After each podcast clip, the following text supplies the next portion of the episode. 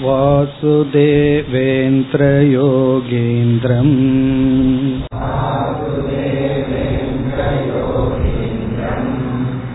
நத்வா ஞானப்ரதம் குரும்.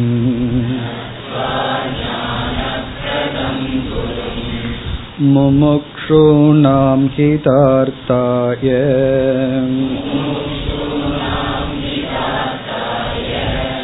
தத்வபோதோபிதீயதே.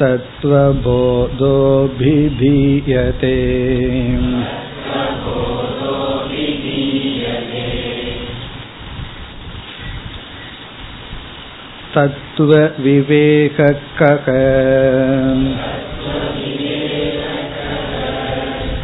ஆத்மா சத்யம் ததன்யத் சர்வம் மித்யேதி.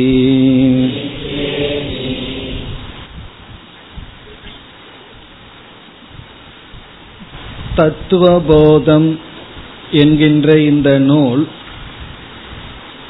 வேதாந்தத்தில் என்னென்ன கருத்துக்கள் முக்கியமாக பேசப்படுகின்றன என்ற அந்த அனைத்து கருத்துக்களினுடைய சாராம்சத்தை காட்டவும், பிறகு வேதாந்தத்தில் பயன்படுத்துகின்ற முக்கியமான சொற்களினுடைய பொருளை காட்டவும் எழுதப்பட்ட நூல்.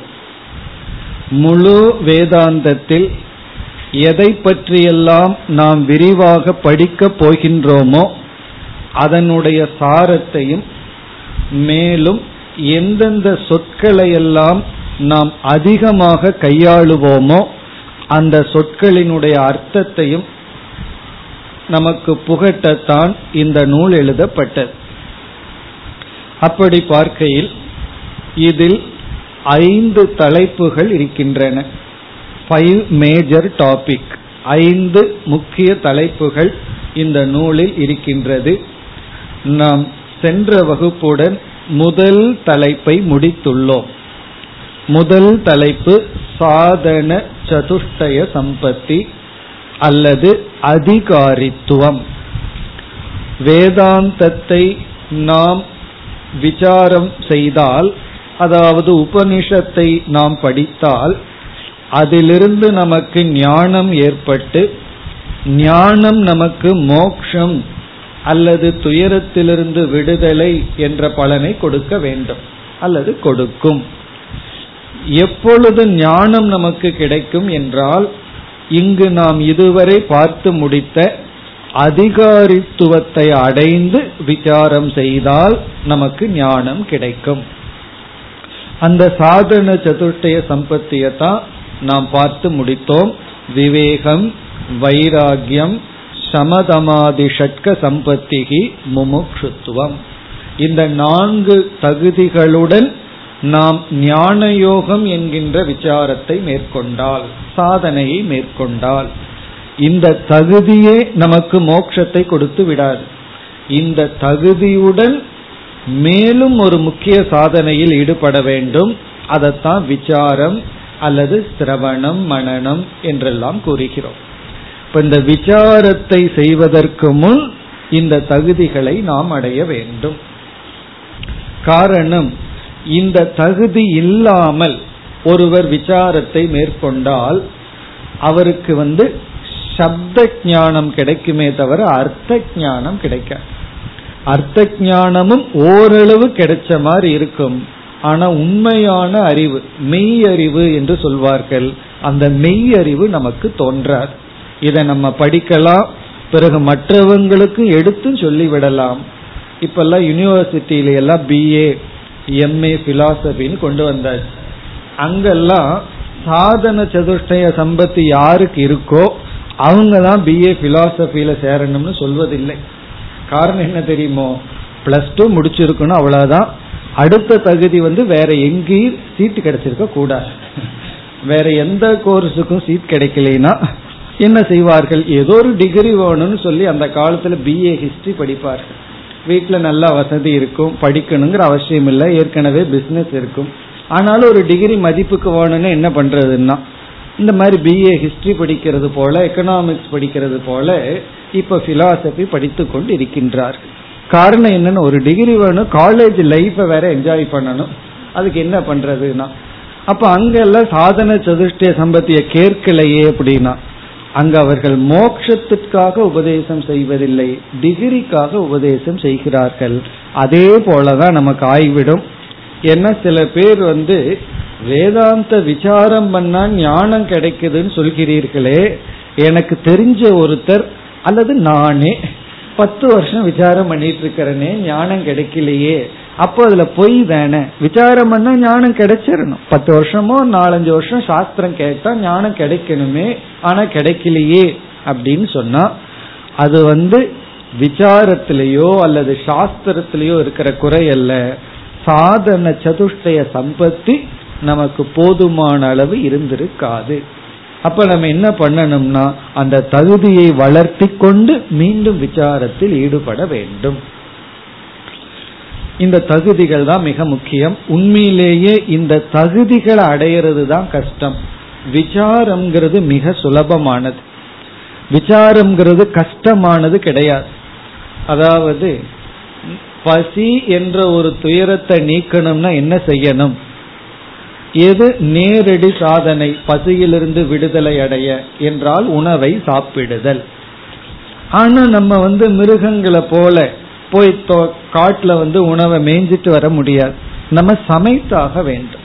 மிருகங்களுக்கு பிரச்சனை இல்லை, ஒன்னா புள்ள திங்கும், இல்ல புலி ஏற்கனவே ப்ரிப்பேர் பண்ணி வச்ச மாதிரி மானெல்லாம் இருக்கும், அதை சாப்பிட்டு. ஆனா நம்ம அப்படி இல்லை, சமைக்க வேண்டும். இந்த சமைக்கிறது தான் கஷ்டம். அதுக்கு குறைஞ்சது 3 மணி நேரம் 2 மணி நேரம் ஆகலாம். ஆனா சாப்பிட்றது சில பேர் 3 நிமிஷத்துல வேலையை முடிச்சிருவாங்க. 3 மணி நேரத்தினுடைய எஃபர்ட் 3 நிமிஷத்துல முடியும். இந்த சமைத்தல் என்பது சாதன சதுஷ்டய சம்பத்தியை அடைவது போல, சாப்பிடுதல் என்பது ஞான யோகம் விசாரம். ஒருவர் சொல்றாரு, இல்ல எனக்கு விசாரம் பண்றதுதான் கஷ்டமா இருக்கு அப்படின்னா என்ன அர்த்தம் தெரியுமா? கிளாஸ் ரொம்ப வேதனையா இருக்குன்னு அர்த்தம்.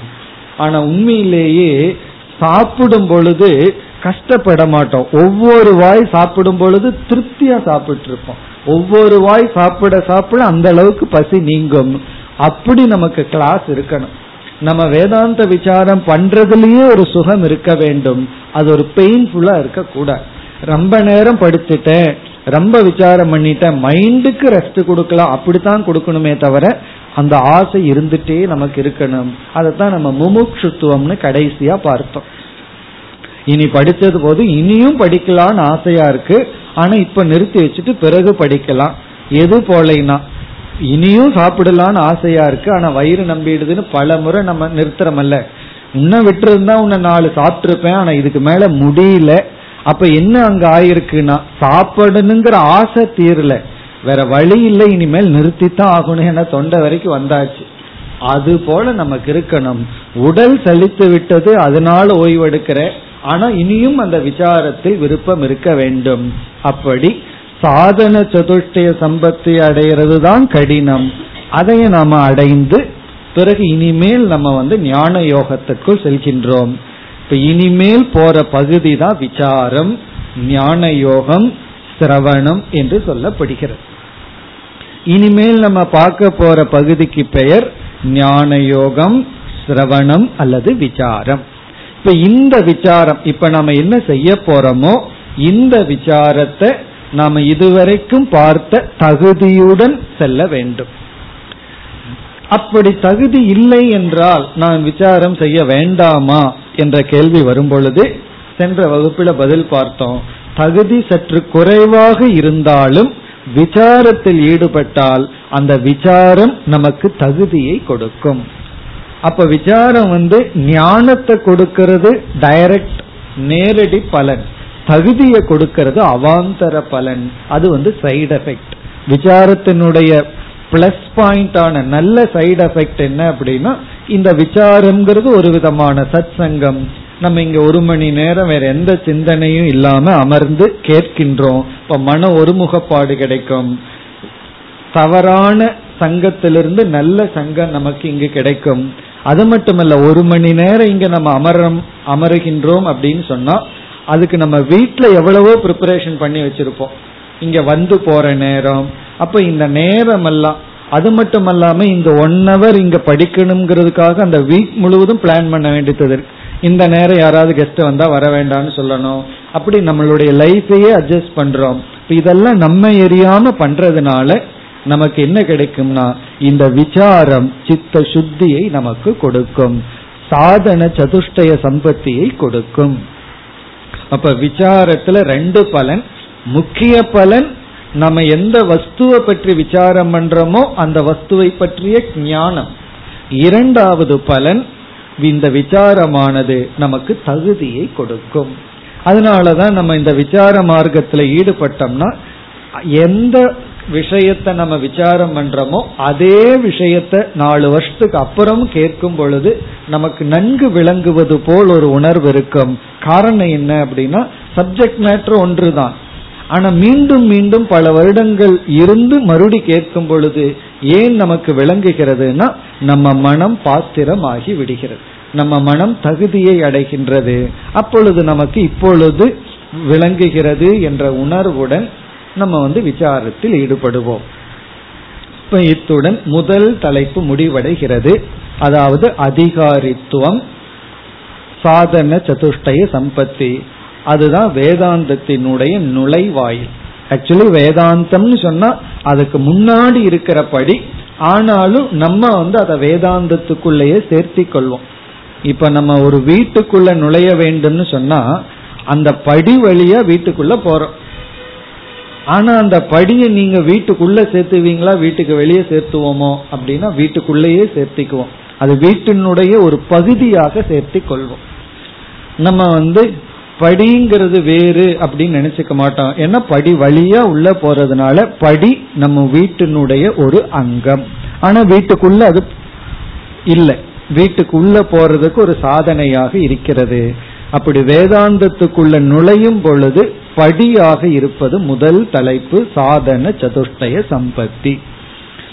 ஆனா நம்ம பகவத்கீதையில எல்லாம் கர்மயோகத்தை பற்றி ரொம்ப படிச்சிருக்கோம், பிறகு தியானத்தை பற்றி பக்தியை பற்றி எல்லாம் படிச்சிருக்கிறோமோ, அதெல்லாம் எதற்குள்ள வரும் என்றால் அதெல்லாம் இந்த சாதன சதுஷ்டய சம்பத்திக்குள்ள வர்ற விஷயம்தான். காரணம் என்னவென்றால், விவேக வைராகியம் வர வேண்டும் என்றால் கர்மயோகம்ங்கிறது தேவைப்படுகிறது. கர்மயோகம்ங்கிற சாதனையில தான் விவேக வைராகிய முமுட்சுத்துவம் எல்லாம் கிடைக்கும். தியானம் உபாசனம்ங்கிற சாதனையில சமாதி ஷட்க சம்பத்திகள் நமக்கு கிடைக்கும். ஆகவே நம்ம என்னென்ன சாதனைகள் கீதை உபனிஷத்துல படிக்கிறோமோ அந்த சாதனைகள் எல்லாம் நம்மை தகுதிப்படுத்த, நம்மை தயார்படுத்த. இனி நம்ம அடுத்த தலைப்புக்கு செல்ல வேண்டும். இனிமேல் இந்த தத்துவ போதம் முடியும் வரை நம்ம ஞான யோகத்தில் இருக்கிறோம், விசாரத்திற்குள் செல்கின்றோம். இதுல 5 தலைப்பு இருக்குன்னு பார்த்தோம். முதல் தலைப்பு முடிவடைந்து விட்டது, அதிகாரித்துவம். இனி என்ன 5 தலைப்பை பார்க்க போகின்றோம்? இனி இருக்கின்ற 4 டாபிக் என்ன என்றால், இனி அடுத்தது 2வது தலைப்பு ஜீவ விசாரக, ஜீவ விசாரம், ஜீவனை பற்றிய விசாரம். அது செகண்ட் மேஜர் டாபிக். அதுதான் இந்த தத்துவபோதத்துல இனிமேல் வருகின்ற பெரிய டாபிக். இந்த 5 தலைப்பு என்னன்னு பார்த்துட்டு நம்ம போனோம்னா சௌரியமா இருக்கும். ஏன்னா இது உரைநடையா இருக்கு, நம்ம எங்க இருக்கோம்னே தெரியாம போயிடும். அதனாலதான் இந்த உரைநடையை இப்ப 5ஆ பிரிச்சிடறோம் இந்த நூலை. அதுல முதல் போர்ஷன் ஓவர். 2வது ஜீவனை பற்றிய விசாரம். ஜீவ விசாரம்னா என்ன? நம்மை பற்றிய விசாரம். ஜீவ விசாரம்னா எந்த ஜீவனை விசாரம் பண்றோம் அப்படின்னா நம்மை பற்றிய விசாரம். நான் யாருங்கிற விசாரம், அகம் விசாரம், ஹூஆமை, நான் யாருங்கிற விசாரம், அல்லது ஜீவனை குறித்த விசாரம். ஜீவன்னா நம்ம எல்லாம். பிறகு 3வது தலைப்பு சிருஷ்டி விசாரம் அல்லது ஈஸ்வர விசாரம். இந்த உலகத்தை பற்றிய விசாரம், ஈஸ்வரனை பற்றிய விசாரம். அது 3rd major topic. இங்க ஆசிரியர் என்ன பண்ணுவார்? ஜீவனை பற்றி எல்லாம் விசாரம் பண்ணி முடிச்ச உடனே ஜெகத்தினுடைய விசாரத்துக்கு போயிடுவார். அதாவது ஜீவன் வாழ்கின்ற இந்த உலகத்தினுடைய தன்மையை பற்றிய விசாரம். இந்த உலகம் எப்படி வந்தது, எவைகளால் ஆனது, இதனுடைய தோற்றம் எப்படி, அப்படி விசாரம் வரும் பொழுது இதை யார் படைத்தார்கள், உடனே ஈஸ்வரன் வந்து விடுகிறார். இந்த உலகத்தை படிச்சது யார், அப்ப ஈஸ்வர விசாரம். அப்ப சிருஷ்டிய பத்தி விசாரம் எல்லாம் தேர்டு டாபிக். நான்காவது தலைப்பு மகா வாக்கிய விசாரம். மகா வாக்கிய விசாரம், மகா வாக்கிய விசாரம் என்றால் ஜீவனுக்கும் ஈஸ்வரனுக்கும் உள்ள சம்பந்த விசாரம். ஜீவனாகிய நமக்கும் ஈஸ்வரனுக்கும் என்ன ரிலேஷன்ஷிப் இருக்கு, நம்ம ரெண்டு பேர்த்துக்கு என்ன சம்பந்தம், அந்த சம்பந்த விசாரத்தை தான் மகா வாக்கிய விசாரம் அப்படின்னு சொல்றோம். அது வந்து ஃபோர்த் டாபிக். அதிகாரித்துவத்தை முடிச்சதுக்கு அப்புறம், அதாவது ஸ்டெப்பு வழியா வீட்டுக்குள்ள போனதுக்கு அப்புறம், நம்ம வந்து வீட்டை சுத்தி பார்ப்போம்ல. ஒரு புது வீடு வாங்கணும்னா முதல்ல படி வழியா போய் என்னென்ன இருக்குன்னு பார்த்துட்டு அதுக்கப்புறம் உள்ள போய் ஒவ்வொன்னா பார்ப்போம். அப்படி நம்ம பார்த்தோம் அப்படின்னா இந்த நூல்லையே 5 தலைப்பு. ஒன்று அதிகாரித்துவம், 2 ஜீவ விசாரம், 3 சிருஷ்டி அல்லது ஈஸ்வர விசாரம், 4 ஜீவ ஈஸ்வர சம்பந்த விசாரம், இனி இறுதி 5வது பல விசாரம். பலம் அப்படின்னா பிரயோஜனம். இந்த விசாரத்தினுடைய பலன் என்ன? மகா வாக்கியத்தை எல்லாம் நம்ம விசாரம் பண்ணா, ஜீவன விசாரம் பண்ணி ஈஸ்வரனை விசாரணம் பண்ணி ரெண்டு பேர்த்துக்குள்ள இருக்கிற சம்பந்தத்தையும் விசாரம் பண்ணா அந்த ஞானத்தினால என்ன பலன்? இப்ப பல விசாரம் அல்லது வந்து பிரயோஜனம், அதெல்லாம் நம்ம வந்து ஜீவன் முக்தி விதேக முக்தின்னு எல்லாம் பார்க்க போறோம். மோக்ஷஸ்வரூபம், மோக்ஷங்கிறது எப்படிப்பட்டது, எப்படி விதமா இந்த பலன் இருக்கிறது. ஏற்கனவே சொல்லிட்டார் மோக்ஷ சாதன பூதம்னு சொன்னார். மோக்ஷங்கிற பலனை கொடுப்பது இந்த நூலில் இருக்கின்ற கருத்து அல்லது அறிவுன்னு சொன்னார். அந்த மோக்ஷத்தினுடைய விளக்கம் அல்லது பிரயோஜனம், இந்த ஞானத்தினால என்ன பலன், இனி இப்படித்தான் நம்ம பார்க்க போறோம். அப்படி பார்க்கையில இந்த ஜீவ விசாரம் தான் அதிகமா வரப்போகுது, ஈஸ்வர விசாரம் குறைவா இருக்கும், அப்புறம் சம்பந்தமும் மிக சுருக்கமா தான் சொல்ல போறார். ஆனா அதுதான் உபனிஷத்தினுடைய அல்லது வேதாந்தத்தினுடைய சென்ட்ரல் தீம். இருந்தாலும் இந்த நூல் வந்து எல்லாத்தையுமே இங்கேயே புரிய வைக்கணுங்கிறதல்ல, முக்கியமான வார்த்தைகளினுடைய அர்த்தத்தை சொல்லி முழு விஷன் வேதாந்தம்னா என்ன, எதை பற்றி அது பேசுது அப்படிங்கிற ஒரு விஷனை கொடுக்கறது தான் இந்த நூலினுடைய நோக்கம். அதனால மகா வாக்கியத்தை பற்றி சுருக்கமா சொல்வார். நம்மளும் தான் விளக்கமா பார்க்க போறதில்ல, உபநிஷத்துக்குள்ள எல்லாம் நம்ம விளக்கமா பார்ப்போம். பிறகு பிரயோஜனம் பலன் என்ன அதையும் சுருக்கமாக கூறுவார்.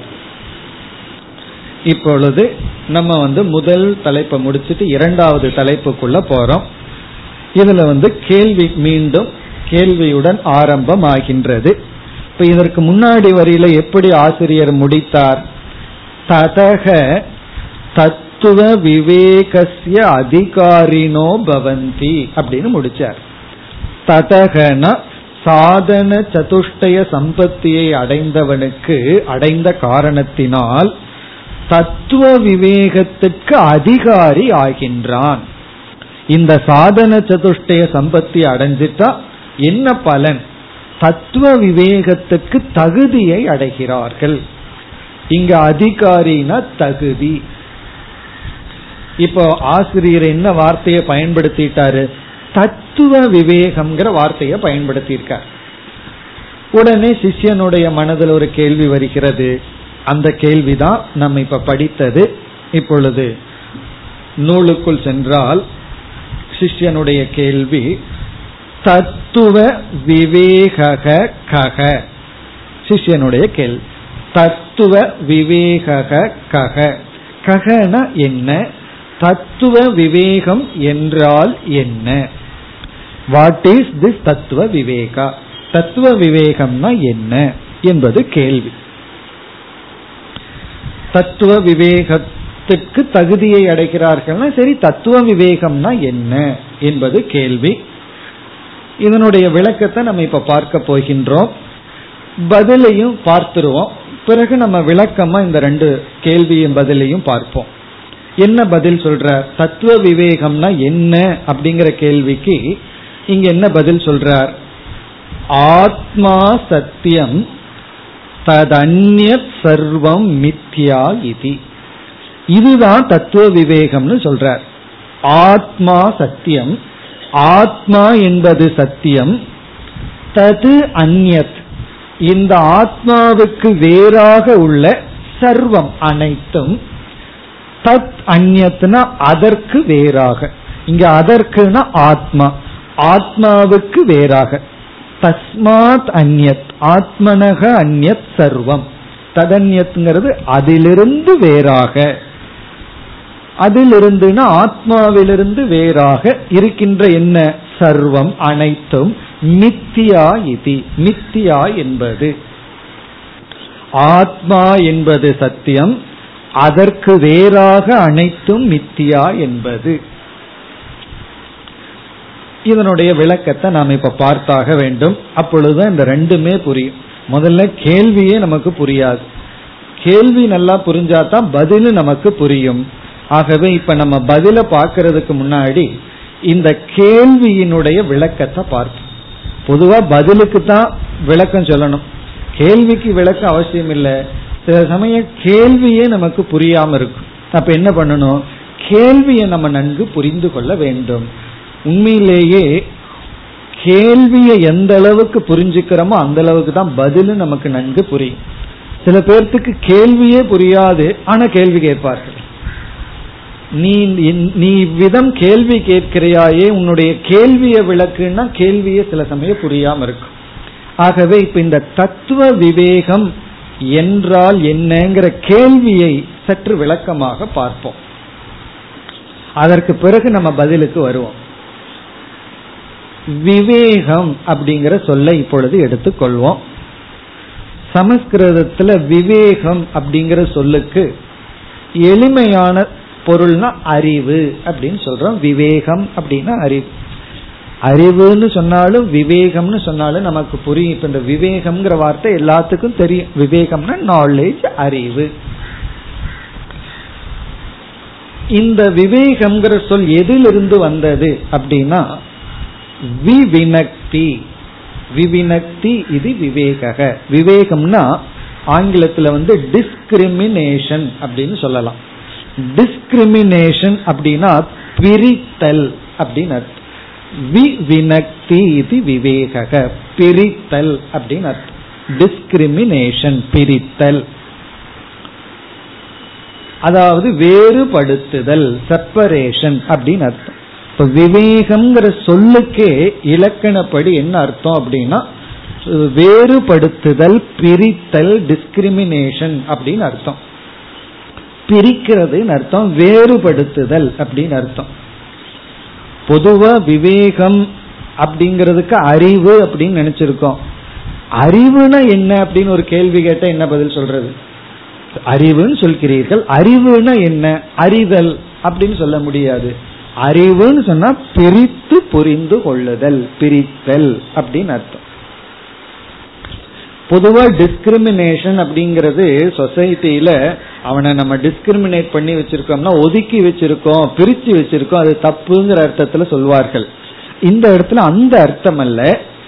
இங்கு சரியாக புரிந்து கொள்ளுதல்ங்கிற அர்த்தத்துல டிஸ்கிரிமினேஷன் அப்படின்னு சொல்றோம். இப்பொழுது விவேகம்ங்கிற சொல்லுக்கு பிரித்தல் அப்படின்னு சொல்லிட்டோம். பிரித்து புரிந்து கொள்ளுதல் சொன்னதிலிருந்தே என்ன ஏற்படுகிறது அப்படின்னு சொன்னா அப்ப ஏதோ ஒன்று கலந்து விட்டது அப்படின்னு அர்த்தம். அப்பொழுதுதானே நம்ம பிரிக்க வேண்டிய தேவை வருகிறது. எப்ப நம்ம பிரிக்கணும்?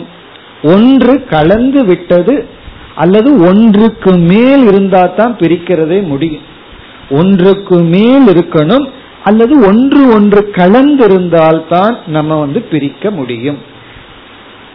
இப்ப ஒருவர் நம்ம கிட்ட அரிசியை கொடுத்து அதை சுத்தம் பண்ணி கொடு, பிரித்து எடுத்து கொடு அப்படின்னா என்ன அர்த்தம்? அரிசி மட்டும் இருந்ததுன்னா நம்ம கிட்ட கொடுக்க மாட்டார்கள். அந்த அரிசிக்குள்ள வேற ஏதோ ஒன்னு இருக்கு.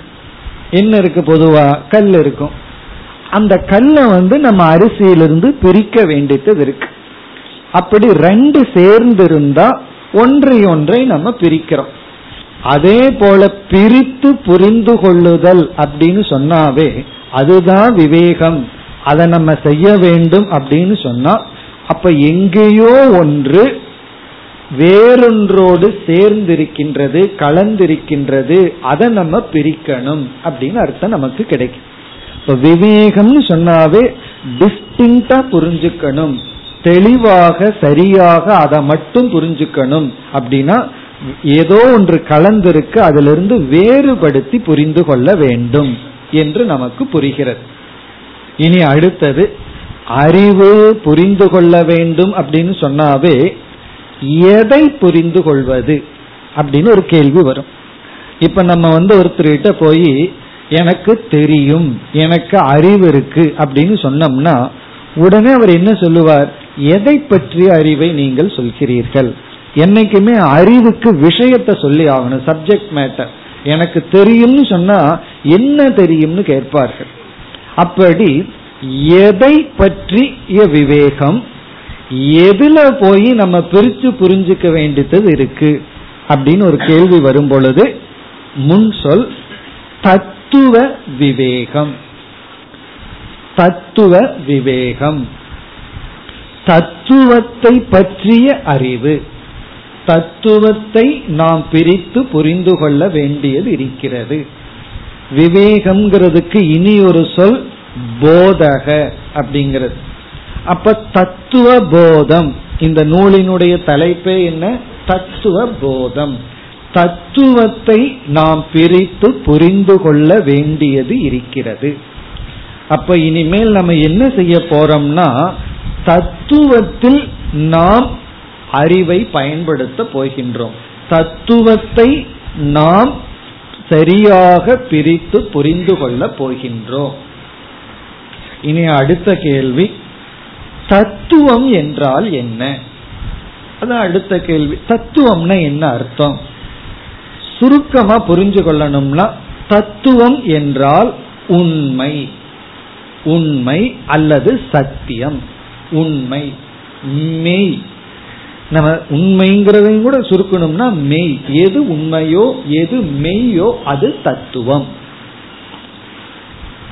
இப்ப தத்துவ விவேகம் அல்லது தத்துவ போதம் அப்படின்னு சொன்னா என்ன அர்த்தம் நமக்கு கிடைக்குது? உண்மையை பிரித்து புரிந்து கொள்ளுதல், உண்மையை சரியாக புரிந்து கொள்ளுதல், சத்தியத்தை சரியாக புரிந்து கொள்ளுதல்.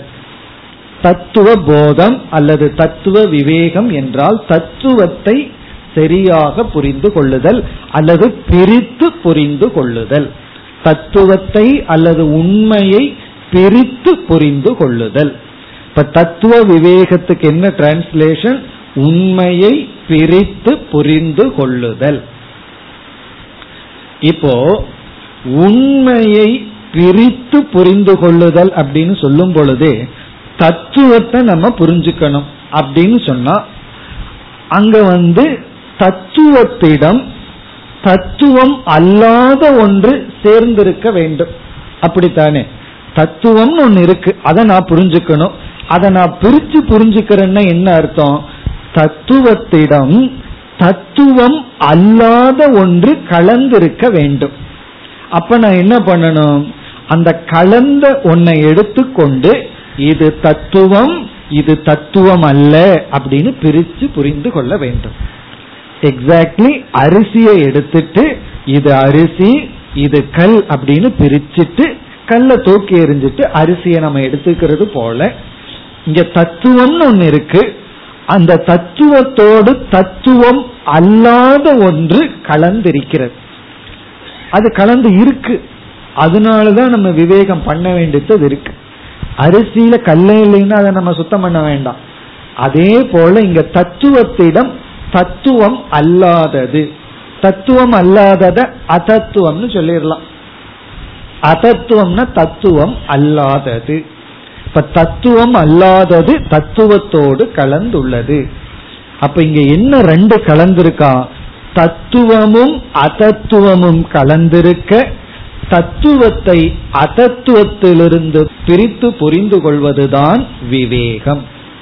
இப்ப விவேகம்னா தத்துவமும் அதத்துவமும் கலந்துள்ளது. தத்துவம்ங்கிற வார்த்தை எப்படி வந்தது? இது கொஞ்சம் இலக்கண தெரிஞ்சுக்கிறவங்களுக்கு தான். தத்துவம் அப்படிங்கிற சொல் தத்துவம் அப்படிங்கறதனுடைய சேர்க்கை. இந்த துவங்கிற சொல் சமஸ்கிருதத்துல நீ அப்படின்னு ஒரு அர்த்தத்தில் இருக்கு. அந்த துவம் வேற. துவம் அப்படின்னா நீ, அகம்னா நான். அது இங்கு அல்ல. இங்க துவம் அப்படிங்கிறது இனி ஒரு சொல்.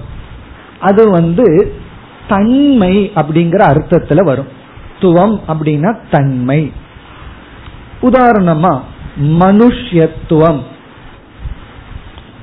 மனுஷ்யத்துவம் அப்படின்னா மனித தன்மை. இந்த துவம்ங்கிறத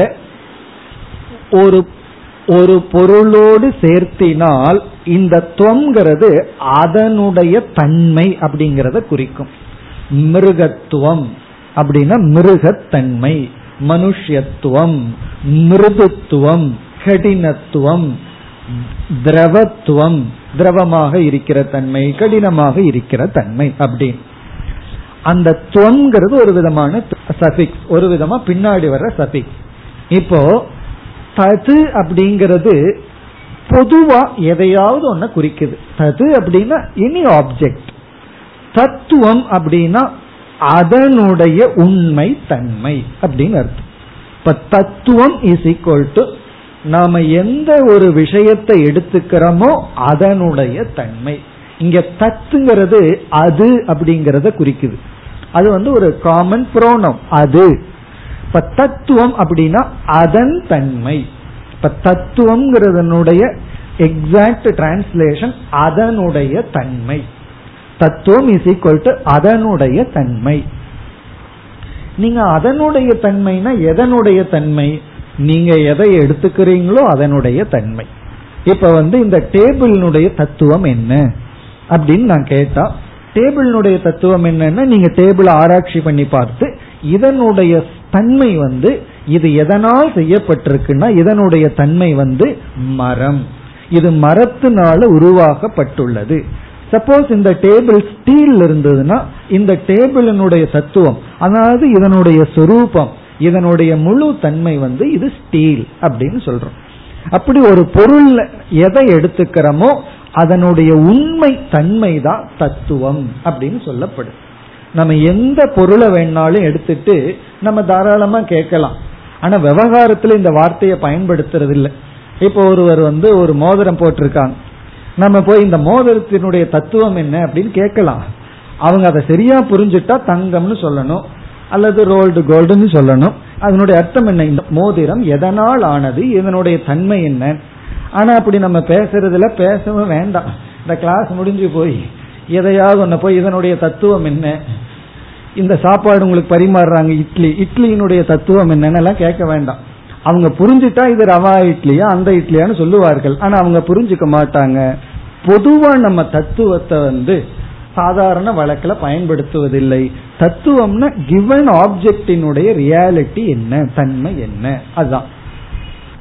இப்ப இந்த இடத்துல பதிலாக ஆசிரியர் அறிமுகப்படுத்தும் பொழுது எந்த பொருளை இங்கு எடுத்துக்கொள்ளப்படுகிறதுன்னு சொல்ல போற. நாம எதனுடைய பொருளினுடைய உண்மை தன்மையை ஆராய போகின்றோம். அந்த பொருளோடு இந்த கேள்விக்கான பதில் வர இருக்கின்றது. உங்களுக்கு தெரிஞ்சு போச்சு, கேள்விக்கான பதிலையும் நம்ம படிச்சிருக்கோம். இந்த கேள்விக்கான பதில்ல எதனுடைய தத்துவம், எதை பற்றி நாம் ஆராய்ச்சி செய்ய போகிறோம், அப்படி பதில் சொல்ல போற. இனி நம்ம மீண்டும் அந்த விவேகத்துக்குள்ள வர்றோம்.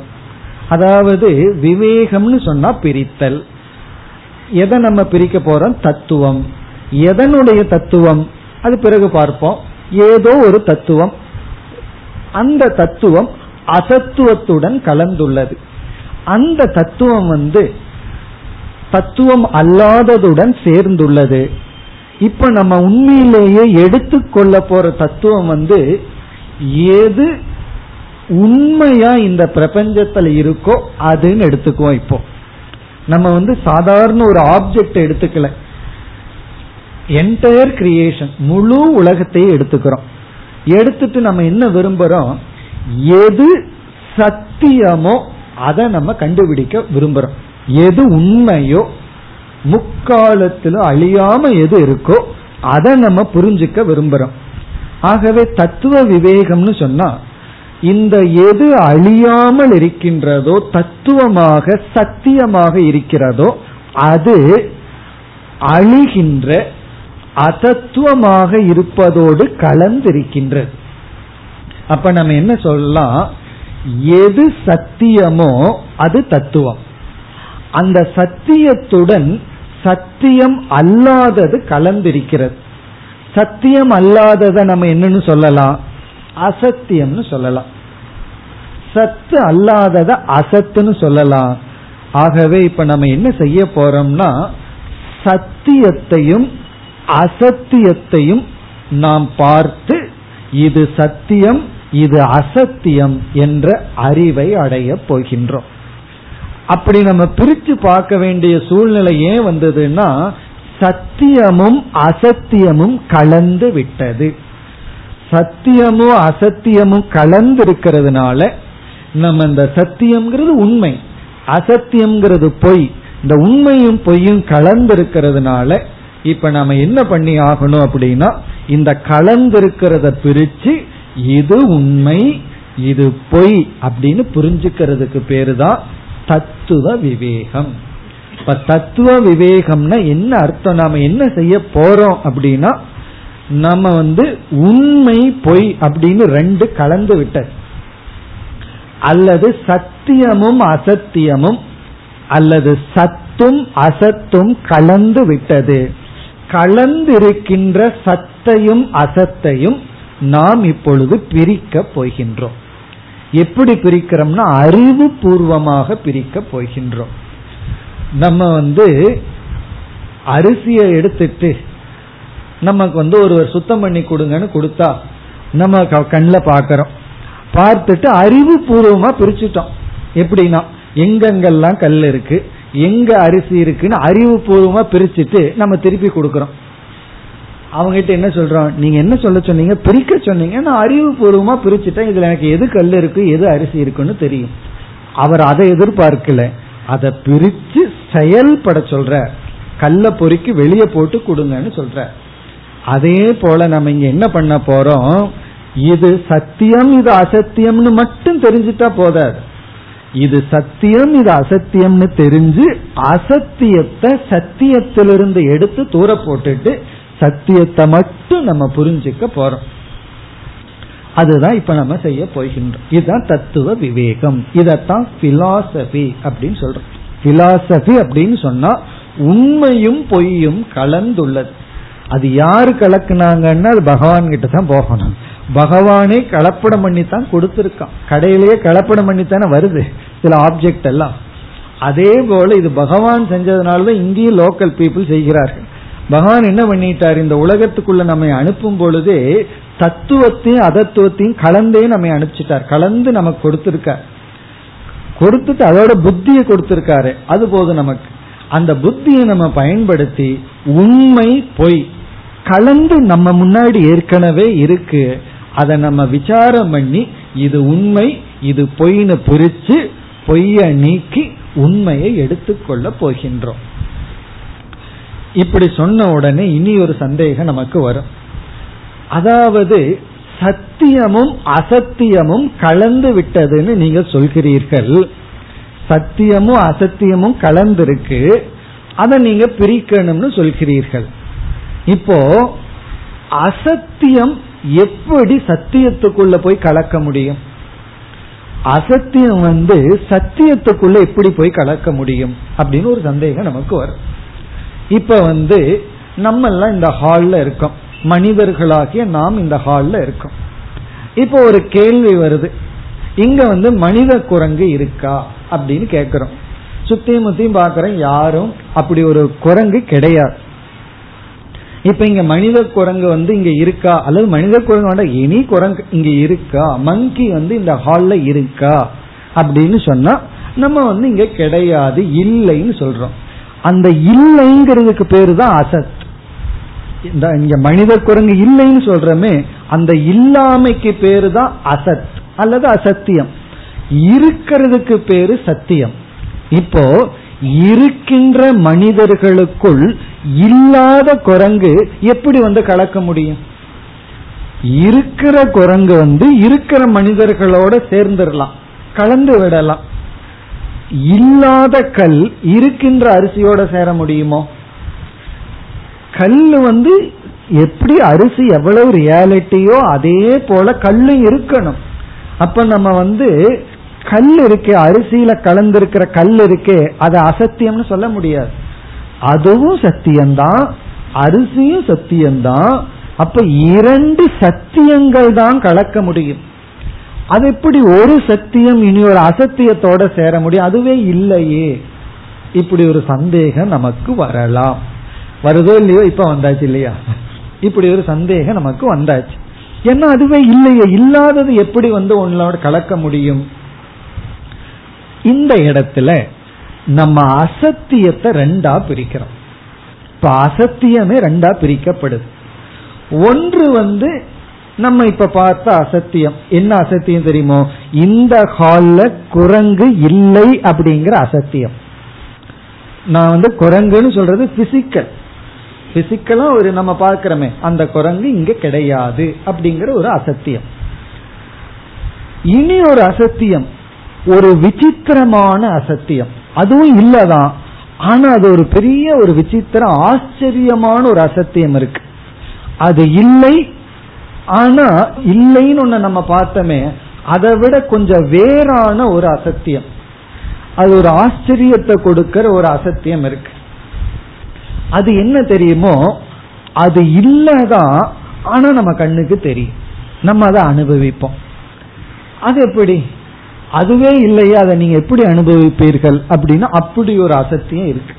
அது கிடையாது, ஆனா நம்ம அனுபவிப்போம். அப்படி ஒரு அசத்தியம் இருக்கு. அதுக்கு நம்ம சாஸ்திரத்துல எவ்வளவு உதாரணம் வேணாலும் சொல்லலாம். ஒன்று, தூரத்திலிருந்து நம்ம காணல் நீரை பார்க்கிறோம். அது சத்தியமா அசத்தியமா? அங்க நீர் கிடையாது, ஆனா அனுபவிக்கிறோம்.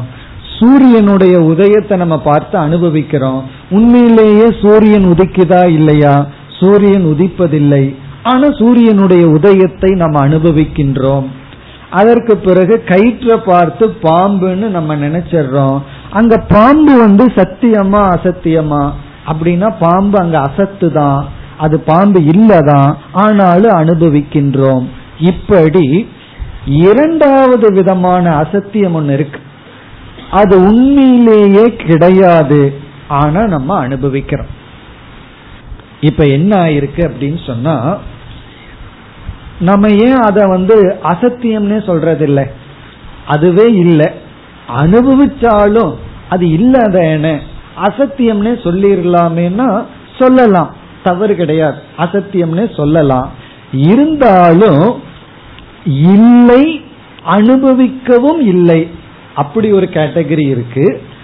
இல்லை ஆனா அனுபவத்துக்கு இருக்கு, அப்படி ஒரு கேட்டகரி இருக்கு. ஆகவே நம்ம அந்த அனுபவத்துக்கும் கொஞ்சம் முக்கியத்துவம் கொடுத்து, ரெண்டு அசத்தியம்தான் ஆனா அந்த அசத்தியத்துக்குள்ள நம்ம டிவிஷன் கொடுக்கிறோம். ஒரு அசத்தியம் இல்லை, அனுபவிப்பதில்லை. இனி ஒரு அசத்தியம் இல்லை, ஆகவே அசத்தியம்தான் ஆனா கொஞ்ச நேரம் அனுபவத்துக்கு இருக்கு, அது ஒரு அசத்தியம் அப்படின்னு பிரிச்சறோம். பிரிச்ச உடனே நம்ம ஒவ்வொரு முறையும் அனுபவத்திற்கு இருக்கின்ற இல்லாத அசத்தியம் இல்லாத அசத்தியம்னு சொல்லிட்டு இருக்க முடியாது இல்லையா? அதுக்கு ஒரு சுருக்கமான ஒரு வார்த்தை நமக்கு தேவைப்படுகிறது, சொல் நமக்கு தேவைப்படுகிறது. அசத் அல்லது அசத்தியம்னா இல்லை, அனுபவத்துக்கே கிடையாது. இனி ஒரு அசத்தியம், அது இல்லை ஆனா அனுபவத்துக்கு இருக்கிற மாதிரி இருக்கு. அந்த அசத்தியத்துக்கு என்ன பேர் கொடுக்கலாம்? சாஸ்திரம் கொடுக்கிற பேர் வந்து மித்தியா. சாஸ்திரம் இரண்டாவது அசத்தியத்துக்கு கொடுக்கிற பேர் வந்து மித்யா. இப்ப மித்யா அப்படின்னா என்ன அர்த்தம்? அது அசத்து. ஃபர்ஸ்ட் பாயிண்ட் வந்து அது இல்லை, அதோட ஃபுல் ஸ்டாப் வச்சுட்டா அது மித்யாவாகாது, அது அசத்துனே ஆயிரும். இந்த ஃபர்ஸ்ட் அசத்துக்கு அசத்துனே சொல்லிடுவோம். அல்லது அத்தியந்த அசத், அது முழுமையா கிடையாதுன்னு சொல்லிடுவோம். இந்த செகண்ட் அசத் இருக்கு, அதுக்கு மித்தியான்னு பேரு. காரணம் அது இல்லை, இல்லாத பொழுதும் நமக்கு தெரிகிறது. அது ஆச்சரியம் தானே, இல்லாம இருந்துட்டு அது தெரிஞ்சா அதை நம்ம ஆச்சரியமா பார்ப்போம். இல்லாம இருந்தா தெரியவும் கூடாது, அனுபவிக்கவும் கூடாது. ஆனா இல்லை, ஆனால் அனுபவத்திற்கு இருக்கிறது. இப்ப பார்த்தீங்கன்னா அனுபவத்துக்கு அது இருக்கிறதுனால நம்முடைய அனுபவத்தின் மீது நமக்கு அவ்வளவு ஒரு ஸ்ரத்தையும் நம்பிக்கையும் இருக்கிறதுனால இப்ப என்ன ஆச்சு, ஏற்கனவே ஒரு சத்தியம் இருக்கு, அந்த சத்தியமும் அனுபவத்தில் ஒரு சத்தியம் இருக்கே, அந்த சத்தியத்தை தான் இப்ப நம்ம மித்தியான்னு சொல்றோம். அனுபவத்தில் இருக்கிற சத்தியம் அசத்தியம். இப்ப என்ன ஆகலாம் அப்படின்னா, அனுபவத்துல இருக்கின்ற ஆனா இல்லாத இந்த மித்யாவும் சத்தியம்னு ஒண்ணு உண்மையிலேயே இருக்கே, இந்த ரெண்டும் கலந்து விட வாய்ப்பு இருக்கிறது. இந்த ரெண்டும் கலக்கலாம், முழுமையா இல்லாதது வந்து இங்க கலந்துராது, ஆனால் முழுமையா இல்லாத ஒன்று இங்க வந்து கலந்து விடாது, கலக்க முடியாது, ஏன்னா அதுவே இல்லை. இப்ப சத்தியத்தோட அசத்தியம் வந்து கலந்து விடுவதில்லை, நம்ம அங்க பிரிக்க வேண்டிய அவசியம் இல்லை, ஏன்னா அங்க கலக்கிறதுக்கு அது கிடையாது. இந்த சத்தியத்தோட அசத்தாக உண்மையில் இருந்து கொண்டு ஆனா அனுபவத்துக்கு இருக்கின்ற மித்தியாவானது வந்து கலந்து விட்டது. அப்ப நம்முடைய விவேகம் இங்க என்ன அப்படின்னு சொன்னா, தத்துவ விவேக இஸ் ஈக்வல் டு சத்திய மித்தியா விவேகம். எது சத்தியம் எது மித்தியா என்கின்ற விவேகம், இதத்தான் நம்ம இனி செய்ய போகின்றோம். இப்ப நம்ம செய்ய போற விவேகம் என்னன்னா சத்திய மித்தியா விவேகம். சத்திய அசத்திய விவேகம் அல்ல, சத்திய அசத்திய விவேகம்னு சொல்றதுல தப்பில்லை. அப்படி சொன்னா அந்த அசத்தை மித்தியா அசத்துன்னு புரிஞ்சுக்கணும். அப்ப வெறும் அசத்து மித்தியா அசத் அப்படின்னா இந்த மித்தியா அசத்தை தான் நம்ம புரிந்து கொள்ள வேண்டும். அப்ப இங்க என்ன ஆயிருக்கு அப்படின்னு சொன்னா, ஒரு ஜனலும் ஒரு ஷேடோவும் மிக்ஸ் ஆயிருக்கு, அதுவும் அது அல்லாததும் ஒன்றாக நமக்கு தெரிந்து கொண்டு இருக்கிறது. கயிறும் கயிறு அல்லாத பாம்பும் ஒன்றாகவே நமக்கு இருக்கிறது. ஆக்சுவலி நம்ம விவேகம் பண்ண போகும்போது அங்க ஒண்ணுதான் இருக்கு, ஒன்னாதான் இருக்கு. என்ன ஒன்னா இருக்கு, அது மட்டும் ஒன்றா இருந்துட்டா பிரச்சனை இல்லை, அது அல்லாதது அதுவாக தெரிந்து கொண்டு இருக்கிறது. அப்ப ஏதோ அங்க ரெண்டு இருக்கிற மாதிரி நம்ம எடுத்துட்டு பிரிச்சு கடைசியில ஒண்ணுதான்னு சொல்ல போறோம். இந்த ஜேர்னி முடிஞ்சா ரொம்ப ஆச்சரியமா இருக்கும். இப்ப நம்ம வந்து கயிற்ற பாக்கிறோம், ஒழுங்கா கயிற்ற பார்த்துட்டோம்னா அங்க கயிறுங்கிறது ஒண்ணுதான் இருக்கு, அங்க விவேகத்துக்கு இடமே இல்லை, பிரிக்க வேண்டிய வேலை இல்லை, சரியா தெரிஞ்சாச்சு. ஒரு கால் அங்க பாம்பே இருந்ததுன்னு வச்சுக்குவோமே, பாம்புன்னு பார்த்துட்டா ஒன்றுதான் அங்க இருக்கு, விவேகத்துக்கு இடம் இல்லை, அதாவது பிரிச்சு பார்க்க வேண்டிய வேலையில அது பாம்பு தெரிஞ்சிட்டோம், அதுக்கு மேல ஒரு வேலை இல்லை. இப்ப இந்த கயிற்ற பாம்பா பார்த்துட்டோம்னு வச்சுக்குவோமே, அப்ப அங்க என்ன நடந்திருக்கு, ஆக்சுவலி அங்க என்ன நடந்திருக்குன்னா உண்மையிலேயே இருக்கிறது அங்க ஒண்ணுதான். என்ன இருக்கு, கயிறு தான் இருக்கு, ஆனா அந்த ஒண்ணுக்கு மேல வேற இரண்டாவது வேற ஒண்ணு வந்துடுது, அது அசத்து வர முடியாது, அது மித்தியா தான் வரணும். எப்படி மித்தியா வர முடியும்னா அசத்து அங்க வந்து வேலை செய்யாது. இங்க எதை மித்தியான்னு சொல்றோம், அனுபவத்தில் இருக்கு ஆனா உண்மையில் இல்லை. இப்ப அனுபவத்தில் இருக்கிற பாம்பு அங்கு வந்து விட்டது, அப்ப நம்ம என்ன சொல்லலாம், அங்க ரெண்டு வஸ்து இருக்குன்னு சொல்லலாம், ரெண்டு பொருள் அங்க இருக்கு.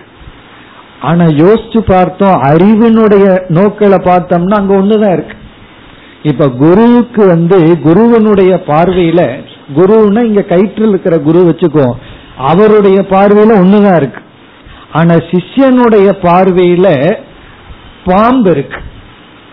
அப்போ இப்ப ரெண்டு வஸ்து அங்க வந்தாச்சு, ஒன்று சத்தியம் இனி ஒன்னு மித்தியா. இந்த சிஷ்யன் வந்து சத்தியத்தினிடத்திலேயே அந்த மித்தியாவை வச்சிருக்கான்.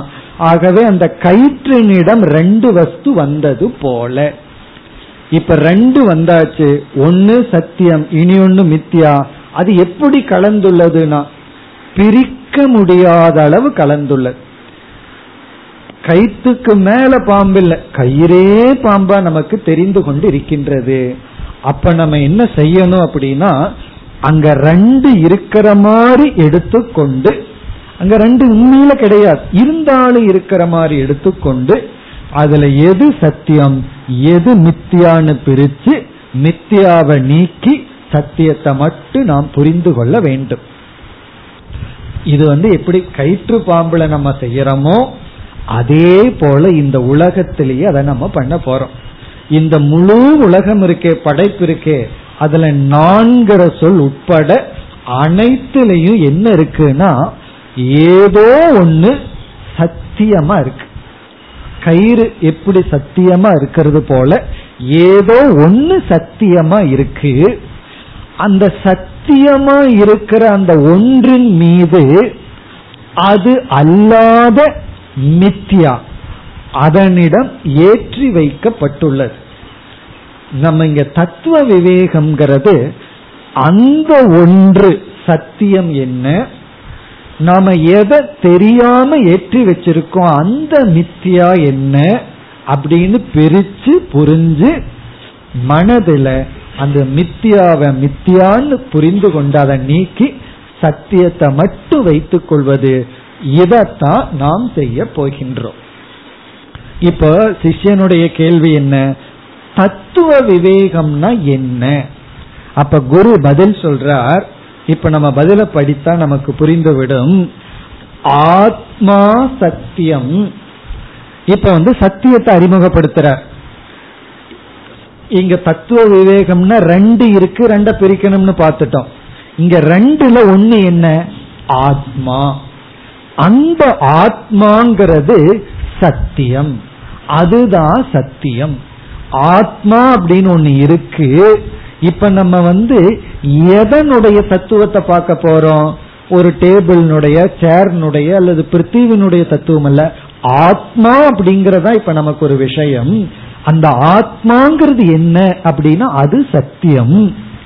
பிறகு தது அந்யத், இந்த ஆத்மாவுக்கு வேறாக இருக்கின்ற சர்வம் அனைத்தும் மித்தியா. இங்க ஆசிரியர் வந்து மித்தியாங்கிற வார்த்தையை பயன்படுத்துறார். மித்தியா, ஆத்மாவுக்கு வேறாக இருக்கின்ற அனைத்தும் மித்தியா. இதி, இந்த இதிங்கிறது எதை குறிக்குது அப்படின்னு சொன்னா இந்த விதமா நம்ம புரிஞ்சுக்க போறதுக்கு பேரு தான், அல்லது இதை புரிஞ்சுக்கிறது தான் தத்துவ விவேகம். இது வந்து பிரதிஜ்ஞா வாக்கியம்னு சொல்றோம். பிராமிஸ் பண்றாரு இந்த இடத்துல, நம்ம இதத்தான் கடைசியிலும் புரிஞ்சுக்க போறோம். ஆரம்பத்திலும் இதே வாக்கியம்தான், கடைசியிலும் இதே வாக்கியம்தான். வேதாந்தத்துல ஒரு பியூட்டி என்னன்னா, நம்ம ஸ்டெப்ஸ் சொன்னமே சாதன சதுஷ்டிய சம்பத்தி, அந்த ஸ்டெப்ஸ்ல இறங்கி வச்ச உடனே ஆத்மா சத்தியம் ததன்ய சர்வம் மித்தியா, கடைசியில போறது ஆத்மா சத்தியம் ததன்ய சர்வம் மித்தியா. ஆரம்பத்துல இதத்தான் கேட்போம். எவ்வளவு வருஷம் நீங்க படிக்கிறீங்களோ அது 25 வருஷம் ஆகட்டும், 25 வருஷத்துக்கு அடுத்து படிச்சு முடிச்சா என்ன புரிஞ்சிருக்கீங்கன்னா இதே தான் சொல்லுவோம். ஃபர்ஸ்ட் கிளாஸ்ல தத்துவ விவேகம் என்ன ஆரம்பிச்சோமோ இதத்தான் நம்ம கடைசியிலையும் சொல்ல போறோம். இன்னைக்கு வந்து ஆத்மா சத்தியம் ததன்ய மித்தியான்னு தான் தத்துவ விவேகத்துக்குள்ள நுழைஞ்சிருக்கோம். நீங்க 20 வருஷம் உபனிஷத் படிச்சு கடைசியில என்ன புரிஞ்சுட்டீங்கன்னு கேட்டா இதத்தான் சொல்லுவீர்கள், ஆத்மா சத்தியம் ததன்யத் மித்தியா, இவ்வளவுதான். அப்ப இந்த ஒரே ஒரு வார்த்தையில தான் இத்தனை வருஷம் படிப்பு நமக்கு அடங்கியிருக்கு. எல்லா ஜால வித்தியும் என்ன தெரியுமோ, இந்த ஒரே ஒரு வார்த்தை தான், ஆத்மா சத்தியம் ததன்யத் சர்வம் மித்தியா. எவ்வளவு வருஷம்னா எத்தனை வருஷம் கழிச்சு நமக்கு புரியுதோ, புரிஞ்சதுக்கு அப்புறம் இதைத்தான் சொல்லுவோம். இல்லையே இதெல்லாம் நான் ஆரம்பத்துல படிச்ச தத்துவ போதம் தானேன்னு சில சொல்லுவார்கள். தத்துவ போதம் எல்லாம் எலிமெண்டரி டெக்ஸ்ட், அதெல்லாம் இப்ப நான் ரொம்ப அட்வான்ஸ்டு படிச்சிட்டு இருக்கேன்னு சில பேர் சொல்லுவார்கள். நீங்க என்ன அட்வான்ஸ்டு படிச்சாலும் கடைசியில இதைத்தான் புரிஞ்சுக்க போறீங்க. எலிமெண்டரி டெக்ஸ்டா அது ஃபர்ஸ்ட் ஃபர்ஸ்ட் லைன். நம்ம தத்துவ விவேகத்துக்குள்ள போன உடனே எது ஃபர்ஸ்ட் லைனா ஆசிரியர் அறிமுகப்படுத்துறாரோ அதுதான் நம்முடைய லாஸ்ட் லைன். நம்ம கடைசியா புரிஞ்சுக்க போறதும் இதுதான், ஃபர்ஸ்ட் ஸ்டெப் வைக்கிற லைன் இதுதான். ஆத்மா சத்தியம் ததன்யத் சர்வம் மித்யா. இப்ப மேலும் இதுல என்ன விஷயம் இருக்குன்னா, இப்ப புரிஞ்ச மாதிரி இருக்கும், புரியாத மாதிரி இருக்கும். அத மித்தியான்னு புரிஞ்சுக்கணும். ஒண்ணுமே புரியலன்னா அசத்தியத்துல இருக்கும், அது ஒரு அசத்தியம் இல்லையே. இப்ப இவ்வளவு நேரம் நல்லா இருந்தது, தத்துவ போதம் ஆரம்பிச்சிங்க, ரொம்ப நல்லா போயிட்டு இருந்தது, சாதன சதுஷ்டிய சம்பத்தி வரைக்கும். இப்ப கர்ணன் விட்ட அன்பு அர்ஜுனனுடைய தலைக்கு மேல போனது போல, இப்ப எனக்கு தலைக்கு மேல போயிருக்குதேன்னா புரிஞ்ச மாதிரி இருக்கல்ல, ஆனாலும் புரியலையில்ல, அதுதான் மித்தியா. அதனால நம்ம மீண்டும் இது அடுத்த வகுப்புல கொஞ்சம் விளக்கணும்னா நமக்கு புரியும். புரிஞ்சுக்கிறதுக்கு தானே ஞான யோகமே செய்ய போகின்றோம். அடுத்த வகுப்பில் தொடர்வோம். ஓம் பூர்ணமத பூர்ணமிதம் பூர்ணாத் பூர்ணமுதச்யதே பூர்ணஸ்ய பூர்ணமாதாய பூர்ணமேவாவசிஷ்யதே. ஓம் சாந்தி.